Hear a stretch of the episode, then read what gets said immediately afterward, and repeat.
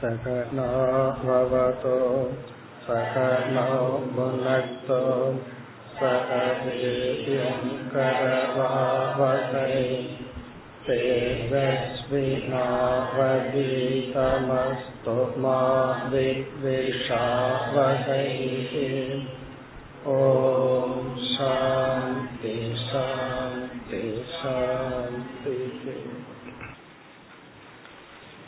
पतावद् श्लोकम् रजोयुक्तस्य मनसः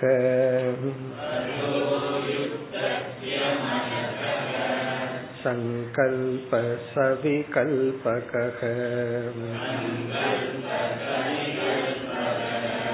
ततः कामो गुणध्यानात्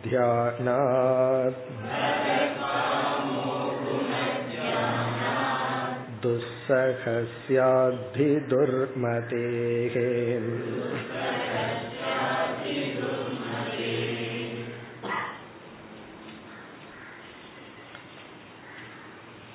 முதல் ஏழு ஸ்லோகங்களில் கிருஷ்ண பகவான் வேதாந்தத்தின் சாரத்தை கூறி முடித்தார் பிறகு எட்டாவது ஸ்லோகத்தில் உத்தவர் ஒரு கேள்வியை கேட்டார்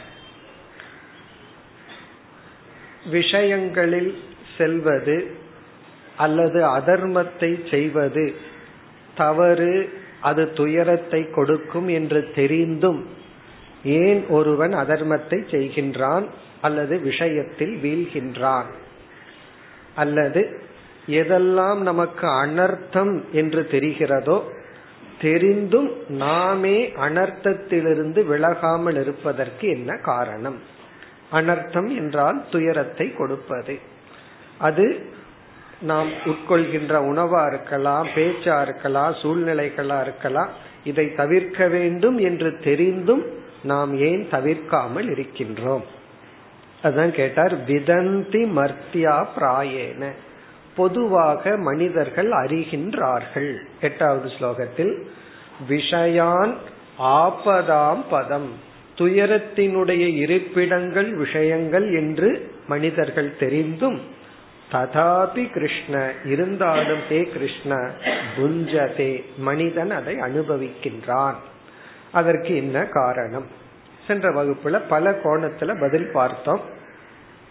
அதாவது இது நல்லது இது கெட்டது இது எனக்கு உகந்தது உகந்தது அல்ல இதை நான் எடுத்துக்கொள்ள வேண்டும் இதை நான் தவிர்க்க வேண்டும் என்று நம்முடைய புத்தி கூறுகின்ற. விஞ்ஞானமய கோஷத்தில் உள்ள புத்தி புரிந்து கொண்டால் நமக்கு தெரிந்து விடும். ஆனால் இந்த புத்தியானது செயல்பட வேண்டுமென்றால் மனதினுடைய துணை வேண்டும்.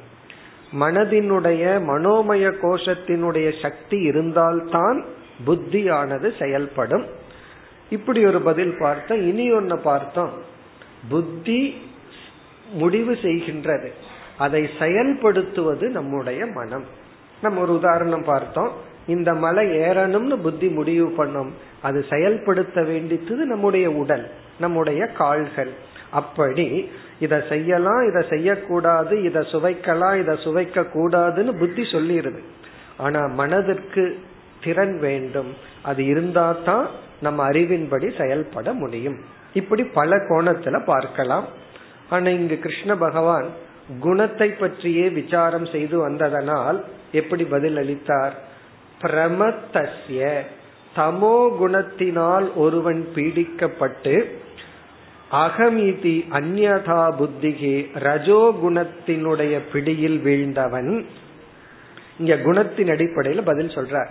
அதாவது ஒருவனுக்கு சாத்விகமான குணம் இருந்தாதான் அல்லது சாத்விகமான குணம் இருக்கும் பொழுதுதான் அவனுடைய அறிவின்படி செயல்பட முடியும். ஒருவனுக்கு என்னதான் அறிவு இருந்தாலும் சாத்விகமான மனநிலை இல்லை என்றால் அந்த நேரத்தில் அவனால் அவனுடைய அறிவின்படி செயல்பட முடியாது. பிரகிருதி எப்பொழுது நம்முடைய மனதில் யதா ஒருவன் தமோ குணத்தினால் கவனக்குறைவு மோகத்தை அடைந்து அந்யதா புத்திகி தன்னை புரிந்து கொள்வதிலும் தவறு செய்து ரஜோகுணத்திற்கு வருகின்றானோ அப்பொழுது வைகாரிகம் மனக. வைகாரிகம் மனகனா சுவாவமான சாத்விகமான மனதை கோரம் ரஜக கோரமான ரஜோகுணமானது உத்சற்பதி எடுத்து கொள்கின்றது. அதாவது சாத்விக மனதை அடக்கி ரஜோகுணம் செயல்படுகின்றது. பிறகு அடுத்த ஸ்லோகத்திலும் நாம் பார்த்தோம். ரஜோயுக்தசிய மனசக. ரஜோகுணத்தினுடைய கூடியுட மனதுடன் என்ன ஆகின்றது சங்கல்பக சங்கல்பக சவிகல்பக சவிகல்பம் என்றால் இந்த பொருள் இந்தந்த இன்பத்தை கொடுக்கும் என்கின்ற ஒரு கற்பனை அப்படி ஒரு சங்கல்பமானது தோன்றி ததக காமக. அந்த சங்கல்பம் காமமாக வடிவெடுக்கின்றது. அது எப்படி? குணத்தியானாத் குணத்தியானம் என்றால் இன்பத்தை கொடுக்கின்ற அம்சத்தையே மீண்டும் மீண்டும் நினைப்பதனால். ஒரு பொருள் கொடுக்கிற இன்பத்தையே நினைக்கிறதுனால மீண்டும் மீண்டும் சிந்திப்பதனால் காமமாகின்றது. எப்படிப்பட்ட காமம்? துஸ்ஸக துஸ்ஸகனா அதை அடைஞ்சுதான் தீருவேன். அது இல்லாம என்னால இருக்க முடியாதுங்கிற அளவு காமம் ஆகின்றது. இதுக்கெல்லாம் என்ன காரணம்னா துர்மதேகே மதி எப்பொழுது புத்தியானது எப்பொழுது தமோ குணத்தின் வசப்படுகிறதோ. இனி அடுத்த ஸ்லோகத்திலும் பகவான் இந்த ஸ்டெப்ஸையே விளக்கிறார். அதாவது வந்து நமக்குள்ள என்னென்ன படியில போய் நாம் எப்படி வீழ்ச்சி அடைகின்றோம் அதை குறிப்பிடுகின்றார். எட்டாவது ஸ்லோகத்துல கேள்வியை கேட்டார் ஒன்பதிலிருந்து பதினொன்று வரை விளக்கி பிறகு வந்து உபாயத்தை கோர போகின்றார் இனி பதினோராவது ஸ்லோகம் கரோதி காமவசக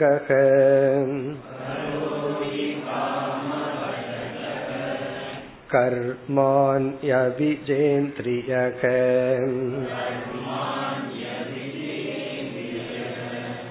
दुःखोदर्काणि सम्पश्यन्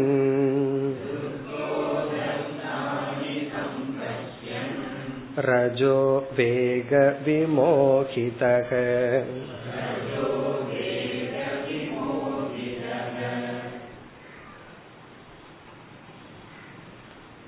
கரோதி காம வசகக கரோதி என்றால் செயல்படுகின்றான் இவன் வந்து எதை செய்ய விரும்பவில்லையோ அதையே இவன் செய்கின்றான். கரோதி. ஏன் காம வசகக.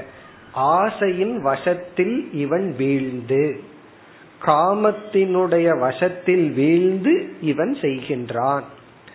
இப்ப என்னதான் அறிவு இருந்தாலும் அந்த அறிவு இவனுக்கு பயன்படுவதில்லை. என்ன செய்கின்றான்? கர்மாணி கரோதி. செயல்களில் இவன் ஈடுபடுகின்றான். இவன் வந்து செயல்ல ஈடுபடுறான். இப்ப செயல்ல ஈடுபடும் பொழுது இவனுக்கு அறிவு இருக்கு. இதை செய்யக்கூடாது இதை சாப்பிடக்கூடாது இதை பேசக்கூடாது இதை பார்க்க கூடாது இது எல்லாம் அறிவு இருந்தும் இவன் வந்து செயலில் ஈடுபடுகின்றான். எப்படிப்பட்ட செயலில் ஈடுபடுகின்றான்? இரண்டாவது வரியில் இருக்கிற முதல் சொல் துக்க உதர்காணி. இந்த சொல்ல எடுத்து கர்மாணிங்கிற சொல்லோட கனெக்ட் பண்ணணும். துக்க உதர்காணி கர்மாணி கரோதி. உதர்க்கம் என்றால் உற்பத்தி உருவாக்குகின்ற. துக்க உதர்காணின துயரத்தை உருவாக்குகின்ற செயலில் ஈடுபடுகின்றான். துக்க உதர்காணின துயரத்தை கொடுக்கின்ற கர்மாணி செயல்களில் செயல்களை கரோதி செய்கின்றான். இதுல வேடிக்கை என்ன? யாருக்குமே துக்கம் வேண்டாம். ஆனா எல்லோருமே துக்கம் என்ன செஞ்சா துக்கம் கிடைக்குமோ அதை செய்கின்றார்கள். இதுதான் அதிசயம். யாருக்காவது துக்கம் வேணும்னு கேட்டா கொஞ்சம் சாம்பிளுக்கு கொடுங்கன்னு கேட்பாங்களோ? எந்த கடையில போனாலும் சாம்பிள்னு ஒன்னு இருக்கேன் அதனாலதான் சில கிரேப்ஸ் எல்லாம் சாம்பிளுக்கு கூட கொடுக்க மாட்டான். சில ஃபாரின் கிரேப்ஸ் என்ன பண்றாங்களா நம்ம மக்கள் புளிக்குதா இல்லையான்னு டேஸ்ட் பார்த்துட்டு போயிடுறாங்க. அதுலயே பல கிலோ அவனுக்கு தீர்ந்து போயிரு அப்படி சாம்பிளுக்கும் கூட யாருக்கும் துக்கம் வேண்டாம். இருந்தாலும் ஏன் நம்ம துக்கத்தை வர வச்சுக்கிறோம்? அதுக்கு தான் இங்க காரணத்தை தெளிவுபடுத்துகின்றார். அதாவது வந்து இவனுக்கு தெரிந்தும் காம வசகக. இவன் ரஜோகுணத்தினால் ரஜோகுணத்தில் தூண்டுதலில் இருந்து காமத்தினுடைய வசத்திற்கு வந்து இவனுக்குள்ள வேற யாரோ இருந்து தள்ளுறது போல இவன் வந்து துயரத்தை கொடுக்கின்ற செயலில் ஈடுபடுகின்றான். இப்ப உண்மையிலேயே துயரத்தை கொடுக்கிற செயல்ல ஈடுபடுவதற்கு யார் காரணம்? நாம தான் நம்முடைய விருப்பு தான் நம்முடைய மனநிலை தான். வேற யாரும் கிடையாது. இல்லையே அவன் திட்டுறானே அதனால நான் துயரப்படுறேன்னா உண்மையிலேயே திட்டும் போது அவனுக்கு தானே வாய் வலிக்கும். நமக்கு என்ன? வெறும் சவுண்டு தான். அந்த சவுண்டு காது கொண்டும் பண்ணாதே. ஆனா நம்ம துயரப்படுறோம். எல்லாமே நம்மளுடைய மனது தான் காரணம். காம வசக துக்க உதர்காணி கர்மாணி கரோதி. பிறகு வந்து அவிஜேந்திரிக. ஜிதேந்திரியக என்றால் இந்திரியங்களை வென்றவன். விஜிதேந்திரியக என்றால் விசேஷமாக எல்லா இந்திரியங்களையும் வென்றவன். அவிஜிதேந்திரியக என்றால் இந்திரியங்களை வெல்லாதவன். இந்திரியத்தினுடைய வசத்திற்கு சென்றவன். அதாவது புலனடக்கத்தை அடையாதவன். இதிலிருந்து என்ன தெரிகின்றது? புலன்கள் வந்து அதற்கென்று ஒரு சக்தியை எடுத்துக்கொண்டு செயல்படுகிறது. அதனாலதான் நம்ம இந்த கடோபனிஷத்தெல்லாம் பார்க்கும்போது ஒரு உதாரணம் பார்த்திருக்கோம். கருவிகளை இரண்டா பிரிச்சர்றோம். பேனா இருக்கு எழுதுறதுக்கு ஒரு கருவி. அதற்கென்று ஒரு தனி ஸ்ட்ரென்த் கிடையாது. ஆனா வந்து குதிரைய நம்ம டிரைவ் பண்ணும்போது குதிரையும் ஒரு கருவி தான் இன்ஸ்ட்ருமெண்ட் தான். ஒரு குதிரை வண்டியில குதிரைய ஓட்டிட்டு போயிட்டு இருக்கோம் அந்த காலத்துல தேர். ஆனா அந்த குதிரையும் ஒரு இன்ஸ்ட்ருமெண்டா இருந்தாலும் அதற்கென்று ஒரு எக்ஸ்ட்ரா பிரவருத்தி இருக்கு. அந்த குதிரையை அடக்கி வச்சாதான் நமக்குள்ள ஒரு நல்ல ஒரு வாகனமா இருக்கும். அப்படி விட்டுட்டோம் அப்படின்னா அதற்குன்னு ஒரு ஸ்ட்ரென்த் இருக்கு. நம்முடைய இந்திரியங்கள் எல்லாம் பேனாவை போல அல்ல குதிரைகளை போல. அதற்குன்னு ஒரு பவர் இருக்கு. ஏன்னா கண்ணு வந்து உன்னை பார்த்து பார்த்து கண்ணே பழகி இருக்கு காதே பழகி இருக்கு அதை கேட்காம இருந்துட்டா கஷ்டமா இருக்கும் சுவைக்காம இருந்துட்டா கஷ்டமா இருக்கும். அப்படி இந்திரியத்தை வெல்லாதவன் இந்திரிய வெற்றியை அடையாதவன் காம வசப்பட்டு துக்க உதர்காணி சம்பஷ்யன். இரண்டாவது வரையில இரண்டாவது சொல் சம்பஷ்யன். சம்பஷ்யன் என்றால் தெளிவாக தெரிந்தும். தெரியாம பண்ணல. பகவான் வந்து இந்த இடத்துல உத்தவரிடம் தெரியாம பண்ணிட்டான்னு சொல்ல முடியாது. சொன்னா உடனே உத்தவர் என்ன சொல்லுவார்? நான் தெரியாம பண்ணவனை பத்தி கேட்கல தெரிஞ்சு பண்றவனை பத்தி கேட்கறேன்னு சொல்லுவார். அப்ப பகவான் சொல்றாரு தெரிந்தே இவனுக்கு தவறு என்று தெரிந்தே செய்கின்றான். சரி இப்படியெல்லாம் இவனை செயல்படுத்துற ஸ்ட்ரென்த் வேகம் யாருடையது? அதை தெளிவுபடுத்துகின்றார். ரஜோ வேக விமோகிதக. ரஜோ வேக ரஜோகுணத்தின் வேகத்தினால். இந்த ரஜோகுணத்துக்கு ஒரு வேகம் இருக்கு. அந்த வேகத்தினால் விமோகிதகனா சத்துவ குணத்தை இழந்தவனாக மோகத்தை அடைந்தவனாக ரஜோகுணத்தின் வேகத்தினால் மோகத்தை அடைந்து என்னதான் அவனுக்கு அறிவு இருந்தாலும் அவன் அவனுக்கு அந்த அறிவு பயன்படுவதில்லை. ஒருத்தன் தெரியாம தப்பு செஞ்சா பரவாயில்ல தெரிஞ்சே ஏன் பண்றான்னா தெரிஞ்சே அவன் செய்வதற்கு காரணம் நம்ம ஏற்கனவே பல முறை சொன்னதுதான் இயலாமை. ஒருத்தனுடைய அறியாமைய பார்த்து நீ வந்து பொறுத்துக்கொள் அப்படின்னு சொல்றோம். அவனுக்கு அறியாம இல்லையேன்னு சொன்னா எதை பார்த்து பொறுத்துக்கிறதுனா இங்க பகவான் சொல்றாரு இயலாமையை பார்த்து பொறுத்துக்கொள். அவனுக்கு முடியல அவ்வளவுதான். அதே போல நமக்கும் இயலாமல் இருக்கின்றது. இப்போ இந்த இயலாமைக்கு முன்னாடி அறியாமை. அறிவே இல்லை அப்படின்னு சொன்னா பிறகு அதுக்கு அடுத்தது என்ன? சில பேர் புத்திலேயே தப்பு பண்ணுவாங்க. இவங்கிட்ட இப்படித்தான் பேசணும் இப்படித்தான் நடந்துக்கணும் இதைத்தான் சாப்பிடணும். பல பேர் வந்து மாமிசத்தை தவிர்க்கணும்னு ஒத்துக்க மாட்டார்கள். பெரிய தர்க்கமே பண்ணுவார்கள். இதுவும் உயிர் தானே? கத்திரிக்காயில உயிர் இல்லையா? கேள்வியதான் அவருக்கு என்ன பேசுறது? ஏன்னா இவ்வளவு தூரம் லாஜிக் உள்ள இருக்கு. வெண்டைக்காய்க்கு உயிர் இல்லையா? அதே போலதான் நான் மீனை சாப்பிட்றேன். இப்படின்னு சொன்னா அவங்ககிட்ட ஒன்னும் பேச முடியாது. ஆகவே முதல்ல புத்தி பூர்வமா இதை தவிர்க்கணும் இதை தவிர்க்க கூடாதுன்னு புரிஞ்சுக்கணும். புரிஞ்சுட்டா மட்டும் நமக்கு ஸ்ட்ரென்த் வந்துடாது அதுக்கப்புறம் ஒரு முயற்சி செய்தால்தான் அதுல இருந்து மேல வர முடியும். இப்ப இங்கு வந்து பகவான் என்னென்ன படிகளை சொல்லியிருக்காருன்னு பார்த்தோம்னா மூலம் வந்து அஜானம் இரண்டாவது வந்து அத்தியாசக அதாவது அஜானம்ங்கிறது தமோகுணம் அத்தியாசம் அப்படிங்கிறது தமோ தமோகுணமும் ரஜோகுணமும் கலந்தது. அத்தியாசம் அப்படின்னா நம்மளாக சில கற்பனைகள் செய்து வைத்துக் கொள்ளுதல். இதுக்கு பேரு சோபன அத்தியாசம்னு சொல்றது. ஒரு பொருள் கொடுக்கின்ற இன்பத்தை மட்டும் பார்க்கிற அம்சம். உண்மையிலேயே அது இன்பத்தை கொடுக்கல. இன்பத்தை கொடுக்கிற மாதிரி பார்க்கிற அத்தியாசம். அதற்கு பிறகு சங்கல்பக அதைய நினைக்க ஆரம்பிக்கிறது. பிறகு வந்து விஷய தியானம் சங்கல்பம்னா அதை பத்தியே நினைச்சிட்டு இருக்கிறது பிறகு தியானம்ங்கும் போது அதிக நேரம் அதையவே நினைச்சிட்டு இருக்கிறது சங்கல்பம் ஆரம்பம் சங்கல்பத்தினுடைய தொடர்ச்சி தியானம். தியானம்னா விஷய தியானம். அதை தொடர்ந்து காமக. அதுதான் இந்த ஸ்லோகத்துல கூறினார். காமத்தை தொடர்ந்து கர்ம. அதுவும் இந்த ஸ்லோகத்தில் கூறியது. கர்மத்தை தொடர்ந்து சுக துக்கங்கள் அந்த கர்மமே நமக்கு சுக துக்கங்களை கொடுக்கின்றது. இப்ப இந்த பகுதியில நம்ம என்ன புரிஞ்சுக்கிறோம்? எவ்வளவுதான் தெரிந்திருந்தாலும் எவ்வளவுதான் படிச்சிருந்தாலும் அதற்கும் நம்ம வாழ்க்கைக்கும் சம்பந்தம் இருக்கணுங்கிற அவசியம் இல்லை. அதனால என்ன முடிவுனா அதனால படிக்க வேண்டாம். சில பேர் அப்படி ஒரு முடிவு எடுக்கிறான் நல்ல வேதாந்த சாஸ்திரம் படிச்சவங்களையும் திருக்குறள் போன்ற நூல்களை எல்லாம் படிச்சவர்களையும் பார்த்துட்டு அவங்க படிச்சதுக்கும் வாழ்க்கைக்கு சம்பந்தமே இல்லையே அப்ப ஏன் படிக்கணும்னா?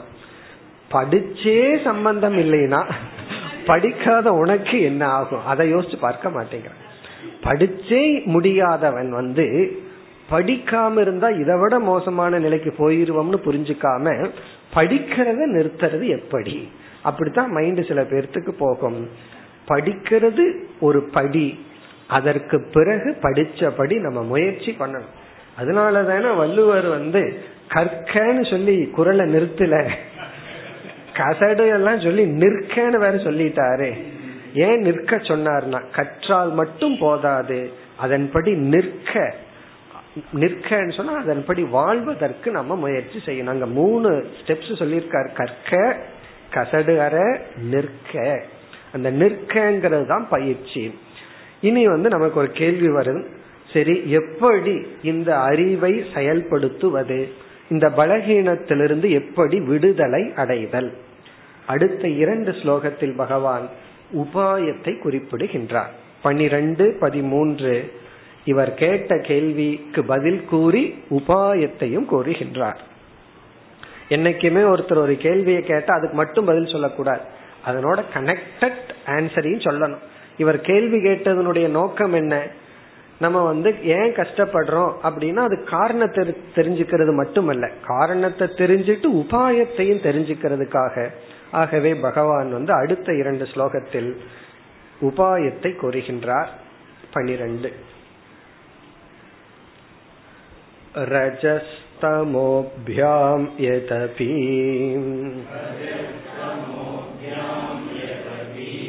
विद्वान् विक्षिप्तधिः पुनः।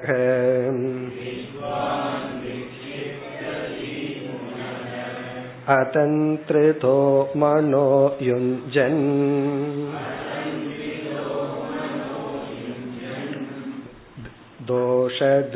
துஷ்டிர்ன சஜ்ஜதே.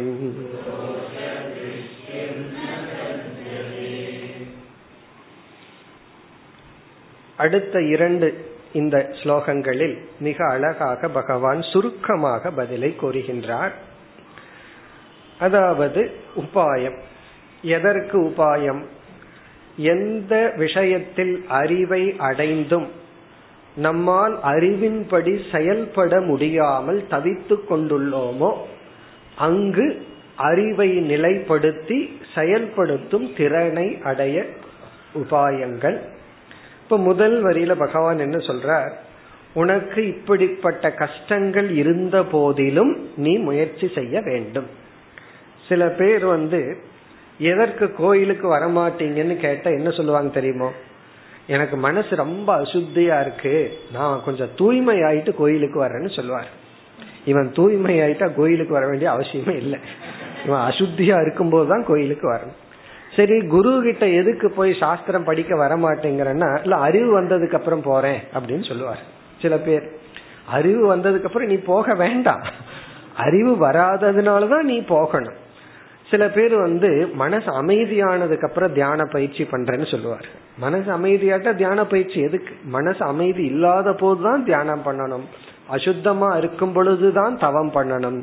ஆகவே பகவான் சொல்றார் ரஜஸ்தமோபியாம் எத்யபி ரஜோ குணத்தினுடைய தூண்டுதலினாலும் தமோ குணத்தினுடைய தூண்டுதலினாலும் எத்யபி விக்ஷிப்த தீகி ஒருவன் துயரப்பட்டு கொண்டிருந்த போதிலும் விக்ஷிப்த தீகினா டிஸ்டர்ப்டு தீனா அவனுடைய மனம். விக்ஷிப்தம் அப்படின்னா தாக்கப்பட்ட. எதனால்? எத்யபி அப்படி இருக்கின்ற சமயத்திலேயே. ரஜஸ் தமோபியாம் ரஜோ குணத்தின் தூண்டுதலினாலும் தமோ குணத்தின் தூண்டுதலினாலும் எத்யபி இருந்த போதிலும் என்ன இருந்த போதிலும்? விக்ஷிப்த தீகி விக்ஷிப்த தீகினா இவனுடைய மனம் சஞ்சலப்பட்டு கொண்டும் துயரப்பட்டு கொண்டும் தீய எண்ணங்களை எண்ணிக்கொண்டும் தீய செயல்களோடு இருந்து கொண்டும் இருந்த போதிலும் இவன் யார்? அதுக்கு பகவான் சொல்றார் வித்வான். ஆனா எது நல்லது எது கெட்டதுன்னு தெரிந்தவன். இப்ப வித்வான்னா அறிவாளி. இங்க ஞானின்னு அர்த்தம் அல்ல அறிவாளி. இவனுக்கு தெரியுது இது நல்லது இது கெட்டது இது சாத்தியம் இது சாதனை என்று எல்லாம் தெரிந்தும் இப்ப தெரிந்தும் ரஜோ குணத்தினாலும் தமோ குணத்தினாலும் பீடிக்கப்பட்டவனாக இருந்த போதிலும் புனக. மீண்டும் இரண்டாவது வரியில வந்து பகவான் வந்து உபாயத்தை சொல்றார். அப்ப இதுல இருந்து என்ன தெரிகிறது? நம்ம மனசு ரொம்ப மோசம். மத்தவங்க மனசெல்லாம் நல்லா இருக்குன்னு ஒவ்வொருத்தரும் நினைச்சிட்டு இருக்காங்க. தியானம் பண்ணும்போது நான் தான் எல்லாம் நினைச்சிட்டு இருக்கேன். மத்தவங்க எல்லாம் நல்லா தியானம் பண்றாங்கன்னு நினைச்சிட்டு இருக்காங்க. அப்படி அல்ல. எல்லாருக்கும் ஒரே மனது. எல்லாருடைய மனதிலையும் சஞ்சலம் இருக்கின்றது.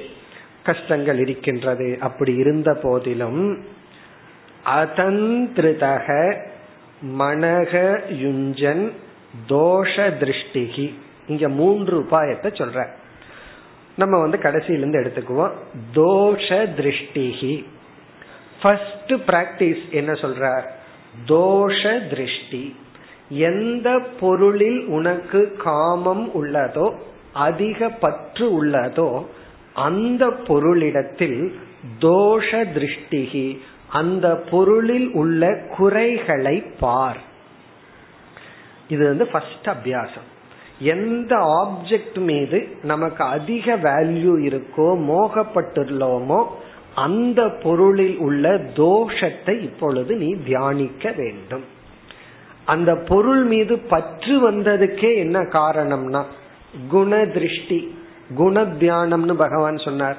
அந்த பொருள் கொடுக்கிற இன்பத்தை நீ தியானித்து கொண்டிருந்தாய் அதையவே நினைச்சிட்டு இருந்த. இப்ப பகவான் கொடுக்கிற அபியாசம் வந்து அந்த பொருளில் உள்ள தோஷத்தை நீ பார்க்க வேண்டும். பார்த்து அதை தியானிக்க வேண்டும். என்ன தோஷம்னா எனக்கு ஒரு தோஷமும் தெரியலையே அப்படின்னா ஒரு தோஷம் வந்து எல்லா பொருள்லையும் காமனா இருக்கு. அது என்ன தோஷம் வந்து? நாசயுக்தம் அழிவுக்கு உட்பட்டது அப்படிங்கிற தோஷம். இந்த உலகத்துல எந்த பொருள் எடுத்துட்டாலும் அது இறந்து விடும் அழிந்து விடும். மனிதர்களா இருந்தா இறந்து விடுவார்கள் சொல்லுவோம். ஒரு மனுஷன் மேல ரொம்ப பற்று வச்சுட்டு நீ தான் நான் நான் தான் நீ நீ இல்லைன்னா நான் இருக்க மாட்டேன் அப்படின்னு சொல்லிட்டு இருந்தோம் அப்படின்னா முதல்ல என்ன நினைக்கணும்? மரணம் என்ற ஒன்று ஒரு மனிதனை உறவுகளிலிருந்து பிரித்து விடும். அத மனதில கொண்டு வரணும். பொருளா இருந்தா அழிந்து விடும். ரெண்டு பொருள் அழிதோ இல்லையோ? இல்ல ஒருத்தர் சொல்றார் இந்த பொருள் வந்து கம்பெனியில வந்து இருநூத்தி ஐம்பது வருஷத்துக்கு கேரண்டி கொடுத்துருக்கான்.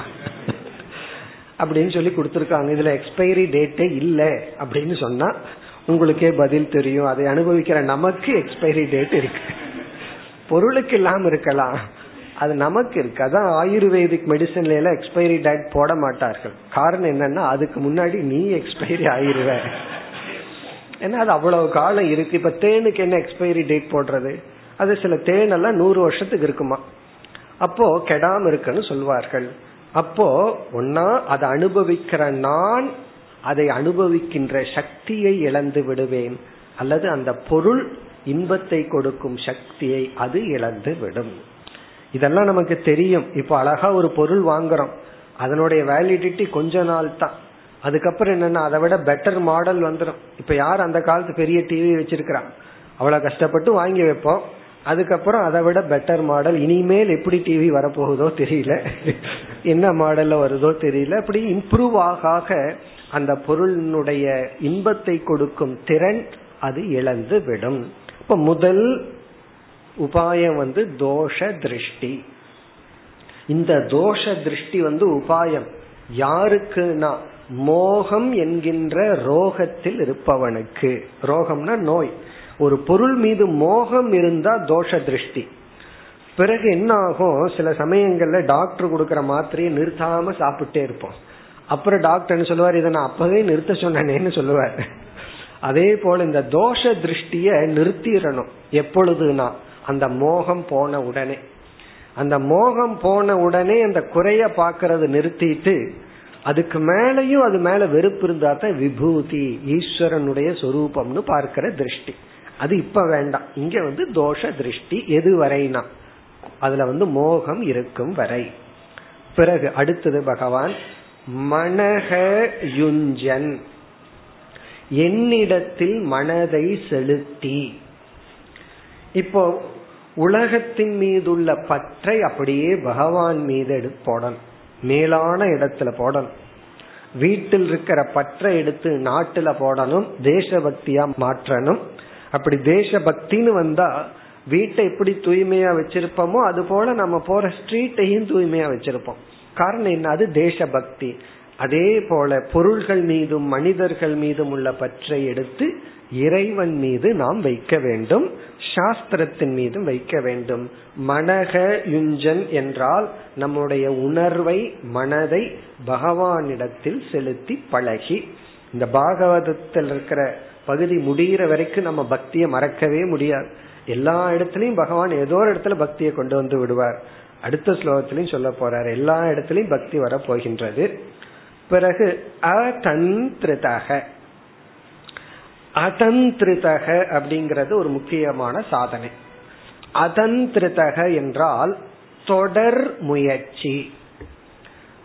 இடைவிடாத முயற்சி.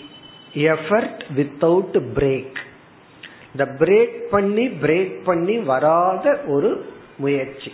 அதந்திருதக காரணம் எந்த ஒன்றையும் தொடர்ந்து செய்தா அதற்குன்னு ஒரு பவர் இருக்கு. விட்டு விட்டு செஞ்சோம் அப்படின்னா அதனுடைய சக்தி மிக குறைவானது. பலன் இல்லாமல் இல்லை ஆனா ரொம்ப குறைவு. தொடர்ந்து பண்ணாதான் பலன். இது வந்து கிராஸ் லெவல்ல ஆரம்பிச்சு சூக்மமான லெவல் வரைக்கும் இதே பிரின்சிபல் தான். எல்லாத்துக்கும் தெரிஞ்ச உதாரணம் ஒன்று சொல்லணும் அப்படின்னா ஆசனங்கள் இருக்கு உடற்பயிற்சி இருக்கு வாக்கிங் போற இந்த மாதிரி எக்ஸசைஸ் இருக்கு. இதை வந்து ஒரு வாரம் பண்றது ஒரு வாரம் கேப் விடுறது ஒரு மாசம் விடுறது. அப்புறம் ஒரு மாசம் பண்றது அப்புறம் ஆறு மாசம் விடுறது. இப்படி வந்து பதினஞ்சு வருஷம் இருபது வருஷம் பண்ண ஒரு பலனும் கிடையாது. இந்த பதினஞ்சு வருஷத்துல இவன் வந்து ஒரு முன்னூத்தி அறுபத்தஞ்சு நாள் ஆசனம் பண்ணியிருப்பாருன்னு வச்சுக்குவோமே. அதை ஒரு வருடம் தொடர்ந்து செய்திருந்தால் முழு பலனை அடைய முடியும். இந்த இதே முன்னூத்தி அறுபத்தஞ்சு நாள் ஒருவர் வாக்கிங் போயிருக்கார் அல்லது ஆசனம் பண்ணியிருக்கார் பிராணாயாமம் பண்ணியிருக்கார். முன்னூத்தி அறுபத்தஞ்சு முறை செய்த பிராணாயாமத்தை எத்தனை நாள்ல பண்ணார்னா பதினஞ்சு வருஷத்துல. அப்பப்ப யாராவது வந்து இன்ஸ்பயர் பண்ணி விடணும். கொஞ்ச நாள் பண்ணுவாரு விட்டுருவார். இத வந்து இவர் முன்னூத்தி அறுபத்தஞ்சு நாள் வேண்டாம் ஆக்சுவலி மூன்று மாசம் போதும். மூன்று மாசம் தொடர்ந்து இடைவிடாமல் பிராணாயாமம் பண்ணிட்டாருன்னு வச்சுக்கோமே. அல்லது உடற்பயிற்சியோ வாக்கிங் போறதோ எனி பிராக்டிஸ் அதனுடைய பலன் அப்பொழுது முழுமையாக நம்மால் அடையப்படும் அனுபவிக்கப்படும். நம்ம ஏன் பலனை அனுபவிக்கல அப்படின்னா தொடர் முயற்சி இல்லாததுதான் காரணம்.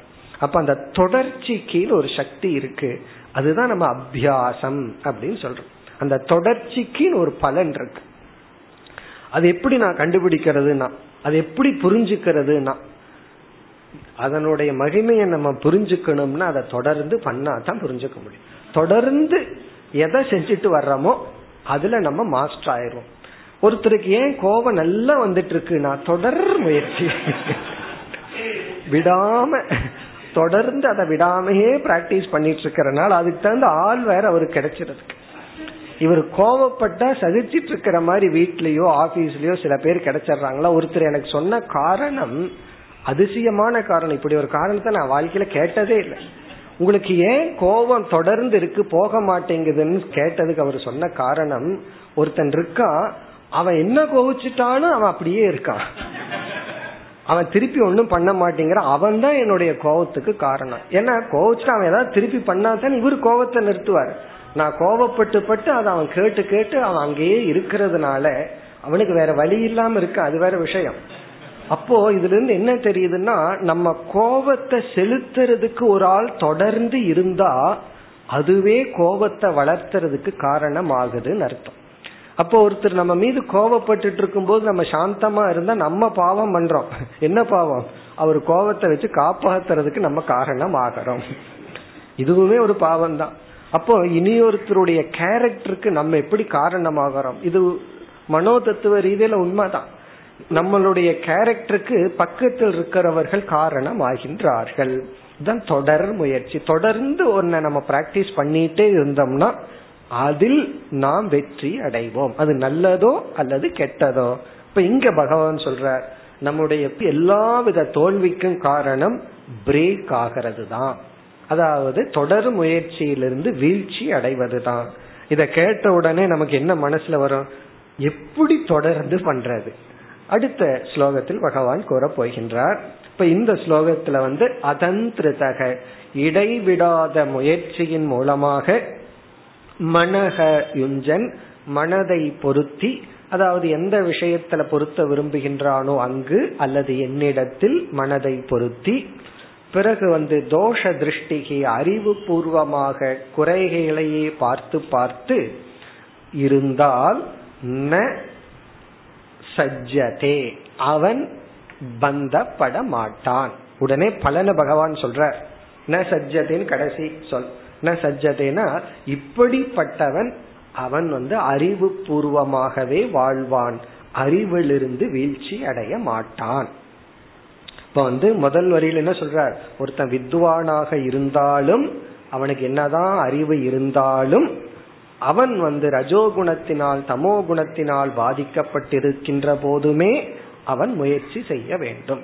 இதுல பாயிண்ட் என்னன்னா முயற்சி வெற்றி அடைதா தோல்வி அடைதாங்கிறது முக்கியம் அல்ல முயற்சி இருக்கணும் அவ்வளவுதான்.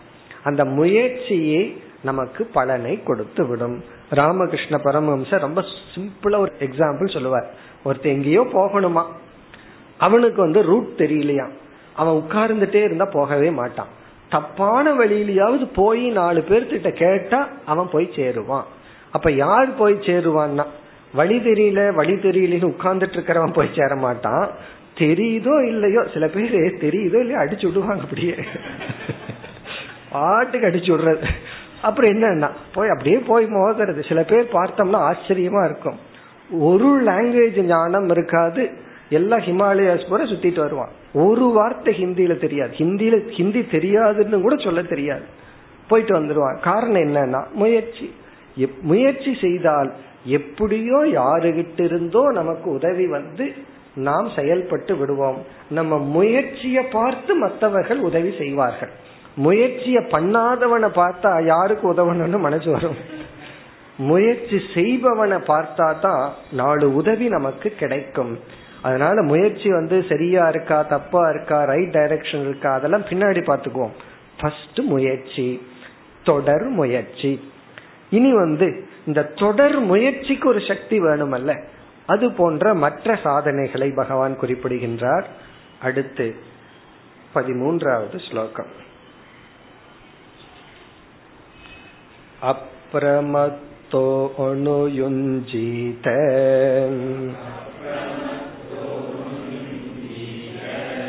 मनो मय्यर्पयन् शनैः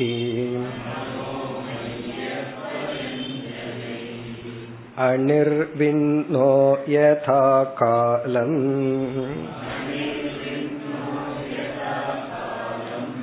जितश्वासो जितासनः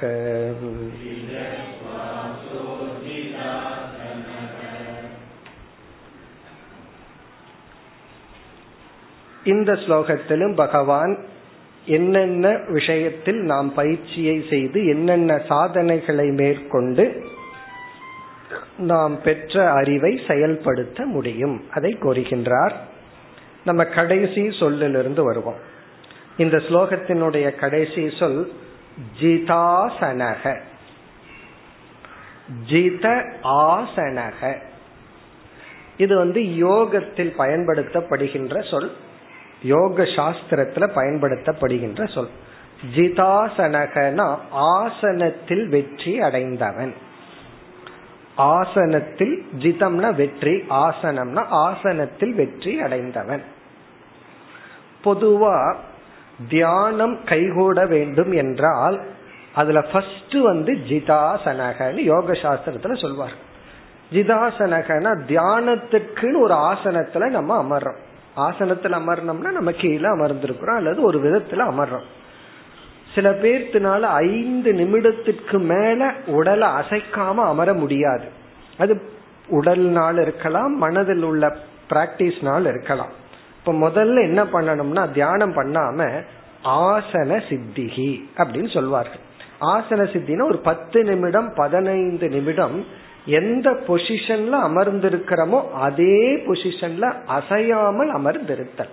எந்த அசைவுமின்றி அமர்ந்திருத்தல். இதுதான் ஆசன சித்திகி அப்படின்னு சொல்வார்கள்.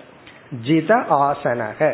இது வந்து ஸ்தூல லெவல் தியானம்ங்கிற ஒரு சூக்மமான சாதனைக்கு ஃபர்ஸ்ட் ஸ்டெப்பே வந்து அமருதலில் வெற்றியை அடைய வேண்டும். இந்த இடத்துல நமக்கு இந்த இடத்துல பகவான் தியானத்தை பற்றி கூறவில்லை. பொதுவா சொல்வதனால ஜிதாசனகங்கிற சொல் வந்து ஜித அன்னமய கோஷக. இந்த அன்னமய கோஷத்தை நம்முடைய வசத்துக்கு முதலில் கொண்டு வர வேண்டும். அப்ப ஃபர்ஸ்ட் பிராக்டிஸ் எங்க ஆரம்பிக்கணும்னா உடலை செம்மைப்படுத்த வேண்டும். உடல்ல நோய் இருந்ததுன்னா அதை கொஞ்சம் நீக்கணும். அதாவது ஆரோக்கியத்தை சிறிது வளர்த்தி கொள்ள வேண்டும். இப்ப ஜிதாசனகங்கிறது உடல் ஆரோக்கியத்தை பற்றி பகவான் கோருகின்றார் காரணம் என்னவென்றால் உடல்ல நோய் இருந்து உடல் ஆரோக்கியம் இல்லை என்றால் நம்மால எந்த சாதனையையும் தொடர்ந்து நன்கு ஈடுபாட்டுடன் செய்ய முடியாது. அது ஏன் செய்ய முடியாதுன்னா உடல்ல நோய் இருந்தால் அந்த நோய் நம்முடைய மனதினுடைய கவனத்தை அங்கு ஈர்த்து விடும். நம்மளுடைய அட்டென்ஷன் எல்லாம் அந்த நோய் அந்த உடம்புக்கே போயிடும் அப்போ உடல்ல வந்து எப்பொழுது பார்த்தாலும் ஏதோ ஒரு நோய் ஏதோ ஒரு வழி கஷ்டம்னு இருந்துட்டு இருந்ததுன்னு வச்சுக்கோமே மைண்ட் இருக்கா செயல்படுறது. அதனாலதான் ஃபர்ஸ்ட் வந்து ஹெல்த் இந்த ஹெல்த் கேர் அப்படின்னு சொல்றமே அதுதான். பகவான் சொல்ற முதல் ஸ்டெப் இப்ப ஜிதாசனகங்கிற இடத்துல என்ன பொருள்னா நம்முடைய உடலுக்கு ஆரோக்கியத்தை கொடுக்க வேண்டும். அதற்கான முயற்சியில ஈடுபடணும். அதாவது வந்து ஒருத்தன் சொல்லலாம் எனக்கு வந்து பொறாமப்படுறதும் கோவப்படுறதும் பழகினம்னா பகவான் எங்கிருந்து ஆரம்பிக்க சொல்றார்? உடல் ஆரோக்கியத்திலிருந்து ஆரம்பிக்க சொல்றார். ஏன்னா உனக்கு அந்த மாதிரி ஒன்றை அடையணும்னா உனக்கு உடல் வந்து ஒரு நல்ல கருவியாக இருக்க வேண்டும். இப்ப ஜிதாசனகங்கிறதுக்கு முதல் பொருள் வந்து உடல் ஆரோக்கியம். இந்த உடல் ஆரோக்கியத்துக்கு என்ன செய்யணுமோ அதை செய்ய வேண்டும். ஒருத்தன் சொல்றான் அதுவும் கூட என்னால பண்ண முடியாது அப்படின்னு என்ன சொல்றது? சரி டாக்டருக்கு பணத்தை கொடுத்துட்டு சொல்லணும். வேண்டாம் என்ன சொல்றது? உடல் ஆரோக்கியத்துக்கும் கூட என்னால ஒன்றும் பண்ண முடியாதுன்னு சொல்பவர்களிடத்துல நம்ம ஒண்ணுமே பேச முடியாது. இப்போ உடல் ஆரோக்கியம் முதல் படி. இரண்டாவது அர்த்தம் எடுத்துக்கணும் அப்படின்னா ஜிதாசனகனா சில ஆசனங்கள் பயிற்சி எல்லாம் செய்து உடலுக்கு வலுவை நாம் கொடுக்க வேண்டும். முதல்ல நோயை நீக்கினா போதும். அது பத்தாதுன்னா சில ஆசனங்கள் மூலமாக உடலை வலுப்படுத்த வேண்டும். இனி அடுத்தது கடைசியிலிருந்து அதுக்கு முன்னத்த சொல் ஜித சுவாசக பகவான் வந்து அடுத்த படிக்கு வர்றார். ஜித சுவாசக சுவாசக என்றால் மூச்சு காற்று ஜித சுவாசக என்றால் பிராண சக்தியை அடைய வேண்டும். முதல்ல வந்து உடல் சக்தி இரண்டாவது வந்து பிராண சக்தி. இந்த பிராண சக்தி பிராணமய கோஷம் அப்படிங்கிறது நம்மை செயல்படுத்துகின்ற சக்தி. பவர் டு ஆக்ட் நம்ம செயல்படணும்னா பிராண சக்தி இருந்தா தான் செயல்பட முடியும். அதாவது வந்து உண்மையிலேயே கொலஸ்ட்ரால் அப்படிங்கிறது என்ன தெரியுமோ? அது வந்து டெபாசிட் அது. கேஷ் மாதிரி. ஒருத்தருக்கு வந்து பிக்சட் டெபாசிட் பல லட்சம் இருக்குங்கிறது போல உடம்புல கொலஸ்ட்ரால் இருக்குன்னு என்ன அர்த்தம் தெரியுமோ? அவ்வளவு ஸ்ட்ரென்த் டெபாசிட் ஆகிருக்குன்னு அர்த்தம். அவ்வளவு பணம் எல்லா இடத்துலயும் இருக்குன்னு அர்த்தம். பிறகு அதுவே ஏன் ப்ராப்ளம் ஆகுதுன்னா அதை இவர் யூஸ் பண்ணாததுனாலதான் ப்ராப்ளம் எப்படியே டெபாசிட் பண்ணி வச்சுட்டு பயன்படுத்தாதது தான் அவருக்கு ப்ராப்ளம் உடம்புல வந்து கொழுப்பு சத்து இருந்து அதை நம்ம பேர்ன் பண்ணணும் அப்படின்னா அது வந்து அது கொழுப்பு சக்தி கிடையாது அது வந்து பவர் அப்படி நம்மிடத்தில் இருக்கிற அந்த கொலஸ்ட்ரால் இருக்கே பவர் இருக்கே உடல் வலு இருக்கே அதை செயல்படுத்தும் திறன் தான் பிராண சக்தி. இப்ப பிராண சக்தி அப்படிங்கிறது பவர் டு ஆக்ட் செயல்படும் திறன். அதை வளர்த்தி கொள்ள வேண்டும். இப்ப செயல்படும் திறனை வளர்த்தணும்னா இவர்கள் வந்து தமோ குணத்திலிருந்து ரஜோ குணத்துக்கு வர வேண்டும். கொஞ்சம் ரஜோகுணத்துக்கு குணத்துக்கு தான் இவரால் செயல்படுத்த முடியும். இல்லைன்னா முயற்சியே செய்ய முடியாது. முயற்சி செய்யணும்னா உடல் ஒரு ஸ்ட்ரென்த் இருக்கணும். சில சமயங்கள்ல காலையில இருந்து சாயந்தரத்து வரைக்கும் வேலை செஞ்சிருப்போம். அப்படியே அமர்ந்துட்டு என்ன சொல்லுவோம்? இனிமேல் ஒன்னும் பண்ண முடியாதுன்னு சொல்றமே. அப்ப என்ன அர்த்தம்? அந்த இடத்துல பிராணன் தன்னுடைய சக்தியை வெளிப்படுத்தும் திறன் அற்றதாக உள்ளது. வேலை செஞ்சுட்டு அப்படி இருந்தா பரவாயில்ல. தூங்கி எந்திரிச்ச உடனே என்னால நீ ஒன்னும் பண்ண முடியாது. இப்ப இவ்வளவு நேரம் என்ன பண்ணிட்டு வந்தாரு அவரு? சில பேர் எந்திரிச்ச உடனே அதான் சொல்றது என்னால இன்னைக்கு ஒன்னும் பண்ண முடியாது. எப்போ? காலையில ஒன்பது மணிக்கு எந்திரிச்சு இன்னைக்கு ஒண்ணுமே பண்ண முடியாதான் இவ்வளவு நேரம் தூங்கி எந்திரிச்சு ஒன்னும் பண்ண முடியாதுன்னு என்ன பண்ண முடியும்? நம்ம ஒன்னும் பண்ண முடியாது. அவ்வளவுதான். சரின்னு விட்டுற வேண்டியதுதான். அப்படி ஜித சுவாசக இந்த பிராண சக்தியை நம்ம வந்து பிராணாயாமம் பிறகு உணவு கட்டுப்பாடு இந்த ரெண்டு மூலமாகத்தான் இதுக்கு சக்தியை கொடுக்க முடியும். உணவுலையும் பிராண பயிற்சியிலும் தான் இந்த செயல்படும் திறனை கொடுக்க முடியும். அதாவது வந்து ஜிதஸ்வாசக அந்த சக்தி வரணும்னா ஆரோக்கியமான உணவு. பிறகு வந்து யதா காலம் அனிர்விண்ணக அத கடைசியில பார்ப்போம். இனி நம்ம முதல் சொல்லுக்கு போவோம். அப்ரமத்தக. அப்ரமத்தக என்ற சொல் வந்து நம்முடைய லட்சியத்தில் கவனமாக இருத்தல் என்று பொருள். அப்ரமத்தக. நம்முடைய சாத்தியத்தில் கவனமாக இருத்தல் சாத்தியத்தை மறந்து விடாமல் இருத்தல். பல சமயங்கள்ல நாம் முயற்சி செய்யாமலும் அல்லது நம்முடைய இலக்கையும் அடையாமல் இருப்பதற்கு காரணம் இதுவும் ஆச்சரியமா இருக்கும். அந்த இலக்கை மறந்து விடுவதுதான். அந்த இலக்கை மறக்கிறது தான் இலக்கிலிருந்து நாம் வீழ்வதற்கு காரணம். சின்மயானந்த சாமி ஒரு பெரிய கதை மாதிரி சொல்லுவார். அந்த கதையினுடைய சாராம்சம் என்ன அப்படின்னா ஒரு எக்ஸிபிஷன் பெரிய எக்ஸிபிஷனா எல்லாமே உள்ள இருக்கான். அதுல வந்து ஒரு பர்டிகுலர் இடத்துல ஒரு பொருள் இருக்கு. இவனை வந்து காலையில எக்ஸிபிஷனுக்குள்ள அனுப்பிச்சு சாயந்தரம் ஆறு மணிக்குள்ள அந்த பொருளை எடுக்கணும்னு சொல்லிடுறது. இவன் போனானா இவனுடைய லட்சியம் என்ன? அந்த பொருளை எடுக்கணும். இவன் நினைச்சானா ஆறு மணி வரைக்கும் டைம் இருக்கு இந்த டிராமாவை பார்த்துட்டு போலாம் இதை பார்த்துட்டு போலான்னே டைம் ஸ்பெண்ட் பண்ணிட்டு அவன் வந்து இழந்து விட்டான். அதை எடுக்கிறதுக்கு நேரம் இல்லை அப்படின்னு ஒரு கதையில சொல்லுவார். அது போல என்ன அர்த்தம்னா இவன் உள்ள போன உடனே லட்சியத்துக்காக போறான்.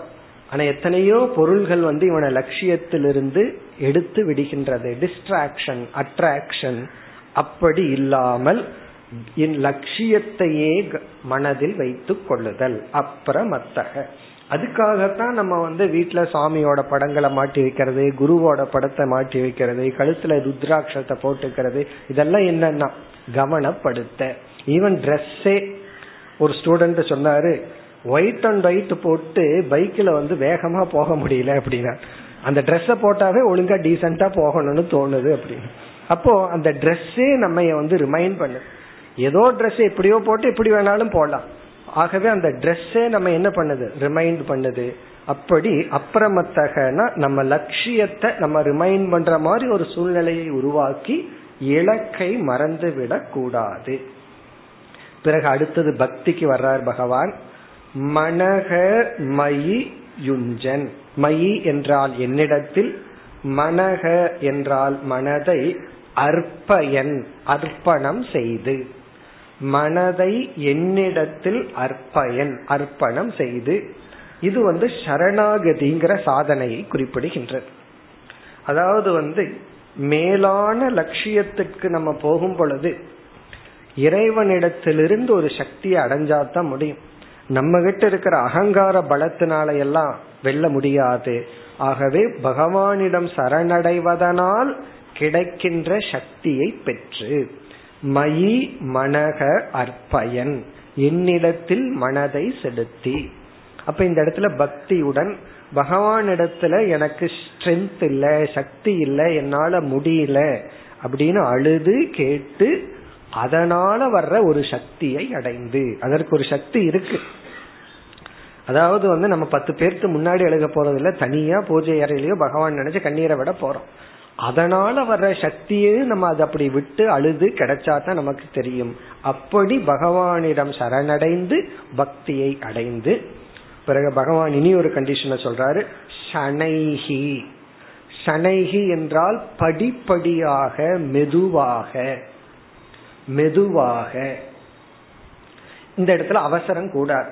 எல்லாத்தையும் சீக்கிரமா அடைஞ்சு அடைஞ்சு பழகி இதுவும் குயிக்கா வரணும்னு எதிர்பார்க்க கூடாது ஷனைகி மெதுவாக பொறுமையுடன். இந்த மெதுவா பண்ணு பொறுமையுடன் பண்ணுங்கிறதையும் நம்ம வந்து எப்படி புரிந்து கொள்ள வேண்டும்? அதான் பொறுமையா பண்ண சொல்றாங்களே அது எதுக்கு தொடர்ந்து முன்னூத்தி அறுபத்தஞ்சு நாளும் எக்ஸசைஸ் பண்றது? அது பாஞ்சு வருஷத்துக்குள்ள பண்ணா போதும். அத பொறுமையா பண்ண சொல்லியிருக்காங்களேன்னு அப்படி பொருள் அர்த்தம் அல்ல. பொறுமையாக தொடர்ந்து தொடர்ந்து பண்ணணும் ஆனால் பொறுமையாக. ஏன் பொறுமைங்கிற வார்த்தை சொல்றாருன்னா இதனுடைய பலன் உடனடியே கிடைக்காது. நாளைக்கே கிடைச்சிடாது. அடுத்த நாளே கிடைக்காது. இந்த இங்கிலீஷ் மருந்து ஏன் ரொம்ப பிக்கப் ஆச்சுன்னா உடனடி நிவாரணம் கொடுக்கறதுனாலதான். ஆயுர்வேதம் எல்லாம் ஏன் பின்தங்கியதுன்னா அதனுடைய பலன் கொஞ்சம் லேட்டா கிடைக்கிறதுனால கிடைச்சதுனால அப்போ இப்போ அப்படியே குயிக்கா கிடைக்கிற மாதிரி முன்னேறி கொண்டு வருகின்றார்கள்.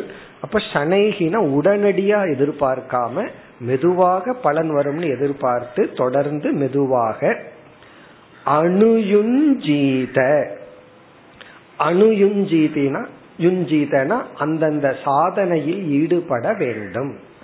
அணுயுஞ்சீத அணுயுஞ்சீத என்றால் சாதனையில் ஈடுபட வேண்டும். அப்புறமத்தக அதாவது லட்சியத்தை மனதில் கொண்டு மனதை என்னிடத்தில் அர்ப்பணம் செய்து படிப்படியாக மெதுவாக ஜிதாசனக ஆசனத்தில் வெற்றி அடைந்தவனாக ஜித சுவாசக பிராணனை வென்றவனாக. இனி வந்து அனிர்விண்ணக யதா காலம் அனிர்விண்ணகங்கிற சொல்லுக்கு என்ன பொருள்? மனதில் சோர்வடையாமல் அதாவது வந்து மனதுல வந்து ஒரு குற்ற உணர்வோ சோர்வோ வராமல் பார்த்து கொள்ள வேண்டும். ஆங்கிலத்துல சொல்லணும்னா டிஸ்கரேஜ்மெண்ட்னு சொல்றோம். இதுக்கு ஆப்போசிட் வந்து என்கரேஜ்மெண்ட் ஒரு உற்சாகத்துடன். தமிழ்ல சொல்லணும்னா உற்சாகத்துடன் ஒரு வெறுப்புடன் அனிர்விண்ணக.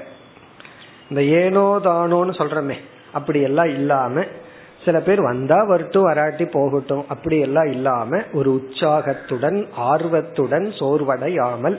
ஏன் சோர்வடைவோம் அப்படின்னா இப்ப நம்ம பத்து பேர்த்தோட சேர்ந்து போனோம்னா அவனை பார்த்து நம்ம பார்த்து அவன் அவனை பார்த்து நம்ம உற்சாகத்தை அடைஞ்சுக்கும் இந்த ஆன்மீக பயணம்ங்கிறது ஒன் வே டிராபிக்காவே இருக்கு. அது சிங்கிள் டிராபிக்கா இருக்கு. தனியா போற மாதிரி இருக்கு. யாரையும் பார்த்து உற்சாகப்படுறதுக்கு இல்லை.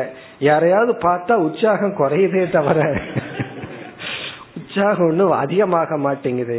அதனால என்னன்னா இது தனிமையில் பயணம் செய்யறதுனால நமக்கு நம்ம மட்டும்தான் முட்டாளா போயிட்டு இருக்கிறோமே உலகம் எல்லாம் சந்தோஷமா தெரிஞ்சிட்டு இருக்கு நம்ம எல்லாம் இந்த வயசுல அனுபவிக்க எடுத்தது எல்லாம் விட்டுட்டு நம்ம தான் கஷ்டப்பட்டுட்டு இருக்கிறோமோ ஏமாந்துட்டோமோன்னு திடீர்னு எத்தனை? பத்து வருஷம் வேதாந்தம் படிச்சு. சில பேர்த்துக்கு அப்படி ஒரு பயம் வந்து ஒரு சோர்வு வந்துடலாம் அப்படியெல்லாம் இல்லாமல் சோர்வடையாமல் ஒரு உற்சாகத்துடன் நமக்கு நாமளே ஒரு உற்சாகத்தை உருவாக்கி கொண்டு யதா காலம்.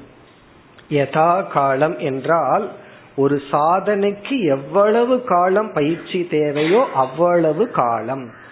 பூர்ண காலம். யதா காலம்னா அந்தந்த சாதனைக்கு எந்தெந்த காலம் எவ்வளவு டைம் பிராக்டிஸ் வேணுமோ அவ்வளவு காலம். அணுயுஞ்சீத ஒருவன் தன்னை ஈடுபடுத்தி கொள்ள வேண்டும். இந்த ஒலிம்பிக்குக்கெல்லாம் பிராக்டிஸ் செஞ்சவங்க எவ்வளவு கஷ்டப்பட்டிருக்காங்கன்னு படிச்சோம்னா நமக்கு தெரியும். அவங்களுடைய எஃபர்ட் அவர்களுடைய தியாகம் ரொம்ப பெரிய தியாகம். இந்த ஒலிம்பிக் வந்து வின் பண்ணவங்களுடைய ஆர்டிகல்கள் அதை படிச்சு பார்த்தா தெரியும். எவ்வளவு கஷ்டப்பட்டிருக்காங்க எவ்வளவு தியாகம் செய்துள்ளார்கள். சாதாரண அது அவங்களுக்கே தெரியும். அடுத்த ஒலிம்பிக்கு நம்ம ஃபிட் ஆக மாட்டோம். இந்த ஒரு வருஷம் ஒரு ஒலிம்பிக்ல வரணும். ஈவன் அதுக்கு செலக்ட் ஆகணும்னாவே அது எவ்வளவு பயிற்சி. அதான் அதெல்லாம் நம்ம படிச்சு இன்ஸ்பயர் ஆயிக்கணும். அவன் அதுக்கு நம்ம வந்து நம்முடைய லட்சியத்திற்கு என்று யதா காலம் எவ்வளவு காலம் தேவையோ பிறகு மன சோர்வில்லாமல் நாம் ஈடுபட வேண்டும். இனி வந்து பகவான் அடுத்த ஸ்லோகத்துல முடிவுரை செய்கின்றார். பிறகு வந்து உத்தவர் மீண்டும் ஒரு கேள்வியை கேட்கப் போகின்றார். பகவான் எப்படி முடிவு செய்கின்றார்? ஏதாவான் யோக ஆதிஷ்டக.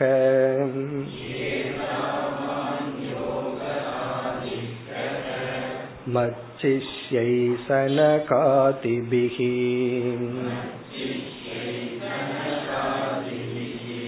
सर्वतो मन आकृष्य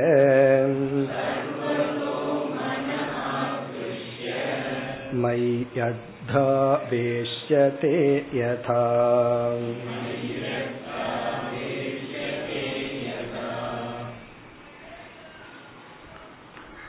இந்த ஸ்லோகத்தில் பகவான் என்ன கூறுகின்றார்? சென்ற இரண்டு ஸ்லோகத்தில் கூறிய இந்த யோகம் என்கின்ற என்னுடைய இந்த உபதேசத்தை நான் சனகாதி முனிவர்களுடன் பிரம்மனுக்கு உபதேசித்தேன் என்று இங்கு கூறுகின்றார். அதாவது வந்து இந்த ஞானம் சம்பிரதாய ஞானம் என்று கருத்தை குறிப்பிடுகின்றார். சனகாதி முனிவர்களுடன் நான் வந்து பிரம்மதேவனுக்கு இந்த அறிவை கொடுத்தேன். அதுதான் இந்த ஸ்லோகத்தின் சாராம்சம். இத கேட்ட உடனே தான் உத்தவர் கேட்பார் நீங்க எந்த ஃபார்ம்ல இருந்து எப்படி உபதேசித்தீர்கள்னு சொல்லுங்கன்னு சொல்லி அப்பொழுது பகவான் சொல்ல போறார் நான் ஹம்ச ரூபமாக இருந்து பிரம்மாவுக்கு உபதேசித்தேன்னு சொல்லுவார்.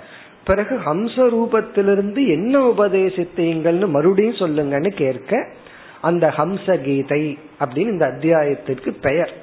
இப்ப ஹம்ச ரூபத்திலிருந்து என்ன உபதேசித்தாருங்கிற பிறகு வர போகின்றது அதற்கான ஆரம்பம் இது. ஏதாவான் யோக ஆதிஷ்டக. ஏதாவான்னா இது இங்கு கூறிய இந்த யோகமானது சாதனையானது ஆதிஷ்டகன உபதிஷ்டக என்னால் உபதேசிக்கப்பட்டது. மயாங்கிற வார்த்தை சேர்த்துக்கிற மயா இறைவனாகிய என்னால் ஆதிஷ்டக உபதேசிக்கப்பட்டது. யாருக்குங்கிற வார்த்தையும் சேர்த்திக்கணும். பிரம்மனே பிரம்ம தேவனுக்கு பிரம்மதேவனுக்கு என்னால் இது உபதேசிக்கப்பட்டது. இந்த யோகம் அதாவது மோட்சத்தை அடைய வைக்கும் இந்த யோகமானது என்னால் உபதேசிக்கப்பட்டது. அப்படி பிரம்மதேவருக்கு உபதேசிக்கும் பொழுது பிரம்மதேவர் பக்கத்துல யார் இருந்தார்கள்? மத் சிஷ்யைகி சனகாதி பிகி என்னுடைய சிஷ்யர்களான சனகாதி முனிவர்களுடன் பிரம்மதேவனுக்கு உபதேசித்தேன். அப்ப வந்து சனகாதி முனிவர்களும் அங்கு இருந்துள்ளார்கள். பிரம்மதேவனும் அங்கு இருந்துள்ளார். இப்ப சனகாதி முனிவர்களுக்கும் பிரம்மதேவனுக்கும் என்னால் உபதேசிக்கப்பட்டது. அது என்ன யோகம்? இரண்டாவது வரையில் பகவான் விளக்குகின்றார். சர்வதக மனக ஆகிருஷ்ய. எல்லா பக்கத்திலிருந்தும் மனதை எடுத்து இந்த உலகத்தில் விதவிதமான திசையில் ஓடுகின்ற மனதை எடுத்து ஆக்ரிஷனை எடுத்து நம்முடைய மனதை ஏன்னா இந்த உலகம் ஒவ்வொரு டைரக்ஷன்ல இருந்து மனசு இழுத்துட்டு இருக்கு அதையெல்லாம் எடுத்து மயி அத்தா ஆவேஷ்யதே யதா. மயின பிரம்மனாகிய என்னிடத்தில் இறைவனாகிய என்னிடத்தில் அத்தா நேரடியாக ஆவேஷ்யதே என்றால் நிலைப்படுத்தும் பொருத்தும். உலகத்தில் விதவிதமான விஷயங்களில் சென்று கொண்டிருக்கின்ற மனதை எல்லா திசைகளிலிருந்தும் எடுத்து அத்தா நேரடியாக மயி இறைவனாகிய என்னிடத்தில் ஆவேஷ்யதே யதா. எப்படி வைக்க முடியுமோ அந்த யோகத்தை நான் பிரம்மதேவனுக்கு சனகாதி முனிவர்களுடன் இருந்த அந்த பிரம்மதேவனுக்கு உபதேசித்தேன். இதுல வந்து இந்த ஞானம் வந்து சம்பிரதாயம் இது பரம்பரையாக வந்த ஞானம். ஞானமும் ஞானத்திற்கான சாதனையும் வந்துள்ளது. இப்ப இத்துடன் பகவான் சற்று அமைதியாக இருக்க இனி வந்து உத்தவர் கேட்பார். நீங்க எந்த ஃபார்ம்ல இருந்து நீங்க உபதேசித்தீர்களோ அதை எனக்கு கூறுங்கள்னு கேட்க பகவான் வந்து கூற போகின்றார் அடுத்த வகுப்பில் தொடர்போம் ॐ पूर्णमधपूर्णमिधं पूर्णात्पूर्णमुदच्छते पूर्णस्य पूर्णमादाय पूर्णमेवावशिष्यते ॐ शान्ति शान्ति शान्तिः